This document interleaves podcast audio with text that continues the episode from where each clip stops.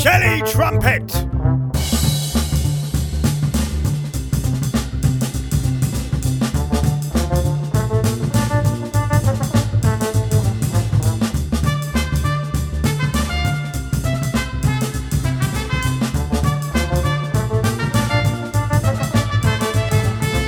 So this is our bonus track with Lou Wallace, drama teacher, actor, and director. So you said in our interview, twelve questions in twelve minutes, um, your your heroine Emma Rice, and one of the things Emma Rice is responsible for when she was at Kneehigh, sadly defunct. Um, that hurt a lot of us that Kneehigh is no more because it's one of the most joyous experiences I've ever had when I was in at the Arvon Foundation, which is a foundation, a charity that helps writers. And we went down to Totleigh Barton and performed in a barn with Mike Shepherd. And uh, Yeah. it was just the most wonderful experience. And then I came to do, and I auditioned for your Red Shoes, and that was for me the most joyous time I've had as a hmm. performer because it oh it was like Kneehigh. It was very f- sort of family. We created a family in that company, and everyone hmm. in the company was just a delight to be with. And we started from essentially wasn't there like 20 pages or something and then you went off Yeah, it took Right. just to read the story, which is essentially a, a beautifully written um, adaptation of the fairy tale. Um, to read it took us maybe 18 minutes, I think. Um, and then we created about an hour and 15 Mm.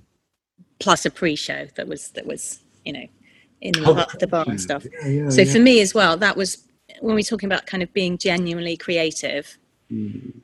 And again, thinking back to working with young people, that kind of um, so I'm I'm quite near the beginning of rehearsing a show at school at the moment with 78 teenagers. Bloody Or it's not all teenagers; some of them are younger than that actually. Um, that that sense of um, jumping into the unknown, which it was because um, you know you lot had to to trust me, and I had to trust everyone else that we would create, and the barn had to trust that we would create something um, meaningful and something you know that was a piece of performance and that people would enjoy watching um, and would be of a high quality um, and not really knowing because I'd always I'd always, always wanted to work in a much more kind of devising freer organic way. Um, you know and, and I haven't really been able to do that properly. So I, I kind of watch my students do devising which is what we call one of the things they have to do for exams where essentially you start with a little stimulus um, which could be the story of the red shoes and you have to create a piece. Um, but when you're working particularly you know in amateur theatre around here um, theatres are unlikely to kind of say yeah i'll give you two grand you can do what you like. Um, they, they want something more formal which i understand. So it took quite a lot of persuading for the barn to let us do this in the first place. And then as you know uh, a huge amount of persuading for Kneehigh to let us do it. Um, and I do remember at the, at the beginning thinking, oh, oh gosh, right, they'd actually do something good then. I hope now we've done this. But yeah, it was it was that it was really exhilarating, terrifying, and um, yeah, kind of deeply joyful to know that in every rehearsal we were we were kind of inventing something all the time. So I, I kind of always I never came to a rehearsal thinking I don't know what we're going to do today um, but I was never sure what the, the right end point was going to be. And, and we were asking people to, to, to really work outside their comfort zone. Um, and I think for lots of professional actors, that would be very scary. You know, lots of people love, feel happier with the structure of um, a script and stage directions and, and something that they can really see at the beginning. And that I, I had no idea what we were going to come up with. Really? Um, you didn't have genuinely. of it all. I, I had a kind of um, a visual picture Yeah. in terms of the design, Yeah. but things like the the music, the movement, um, the kind of interaction, uh, yeah, it, it it kind of developed, but it had it had to develop and it had to be made by the people that were in the room. So we, we had to to do things that that, Oh, that you- a we could do, and and you know You created a, something lot, um, a lot of trust. You know, that's I think completely. It was like a big playpen where we can do Yeah. stuff we want. And we'll Yeah, do and we're that- interacting. And what I like, I always like when I did physical theatre, when I trained in physical theatre, I always enjoyed chorus work, you know, where you share a stage with people and you're not sure what's going to happen, but you're working together. And so Yeah. there were b- bits at the beginning where we were all looking at uh, Jude, Jude coming in, and uh, everything. And you could see everyone was like attending each other and being a whole as a chorus, and that that I think is very difficult to achieve. And the, the atmosphere that you created from that, you know, the pre-show bit, which was lovely, etc. But walking on stage with my case, and I had, and I put it on Facebook uh, soon afterwards, my shopping list for all the props that I needed, which included four rackets, a suitcase, a bowler hat, a bucket, and a cloth. And I was another about 12 things. And sort of like, oh, I've got to get this always right. I've got to place this here, etc., like that.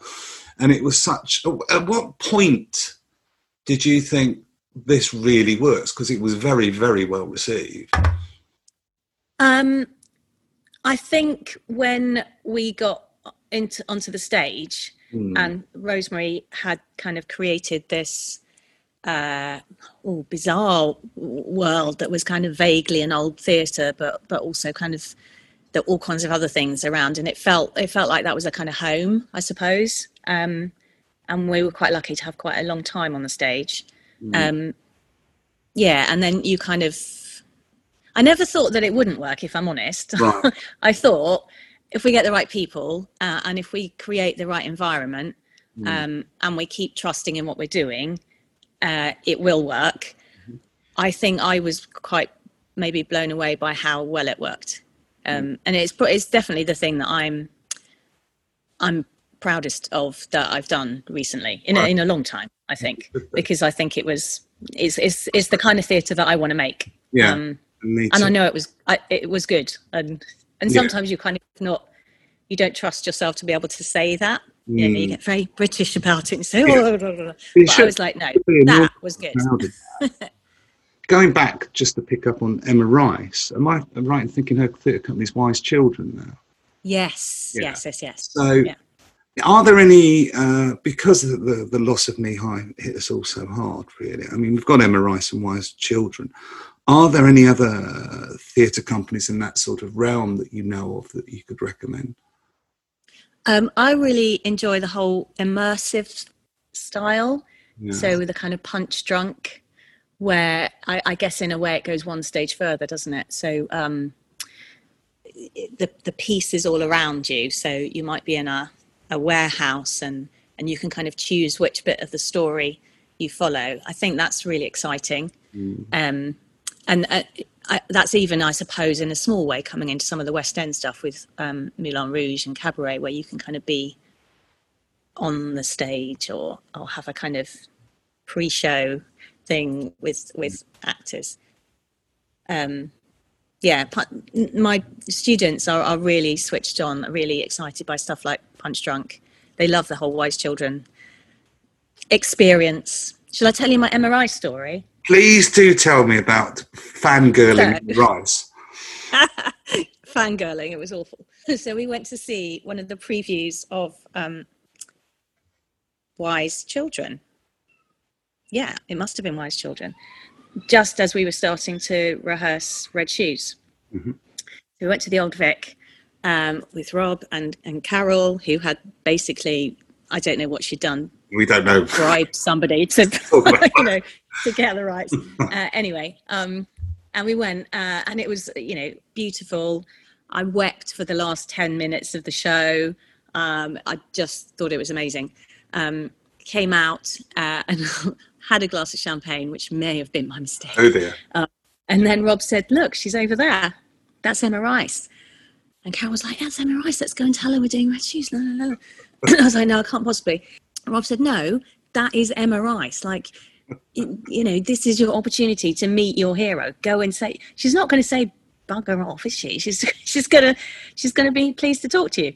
So I kind of went over there yeah. with my glass of champagne, uh, and I was still crying and being completely pathetic. Um, and I was like, "Oh, that was you know that I'm so excited to meet you. That was just a beautiful show. Um, I, you know, I'm still crying, uh, and I kind of started to blubber, and, and then I was saying, "No, and we're doing we're doing the red shoes," and she was, "What do you mean? What do you mean you're doing the red shoes?" And I was like, "Oh, we're, we're doing the red shoes, and and don't, and it would be lovely if you came to see it, and, and thank you for your work." And uh, and then you know, Rob just kind of hoiked me out, and it was very embarrassing. And then even more embarrassing yeah. I then decided to write to her. Oh. So I got my Minac notepad out and I wrote her this. The first part of the letter was an apology for being so embarrassing. You might remember this really crazy woman who was a bit startled, who was crying, crying in front. Champagne, um, and then I kind of gave all the, the information about the show. Uh, and then I did the really kiddish thing where you run out of paper. Mm. Uh, and, and then you write all the way around the outside of the back of your note. Oh. Uh, and really shockingly, she never replied. Oh dear, that's a shame. I thought we were going yeah. to, get, you know, some completion there. No, it still hasn't happened. Well, yeah. maybe, but she's still my hero. yeah, as, quite rightly. So I must go and check out some more theatre. I've been quite isolated because of things, you know, circumstances. Well, it, I think that's we've come to a lovely ending to our chat. Perfect. So I'd like to thank you, Lou, um, drama teacher, actor, and director, for being on Jelly Trumpet. So thank you very thank much. Thank you.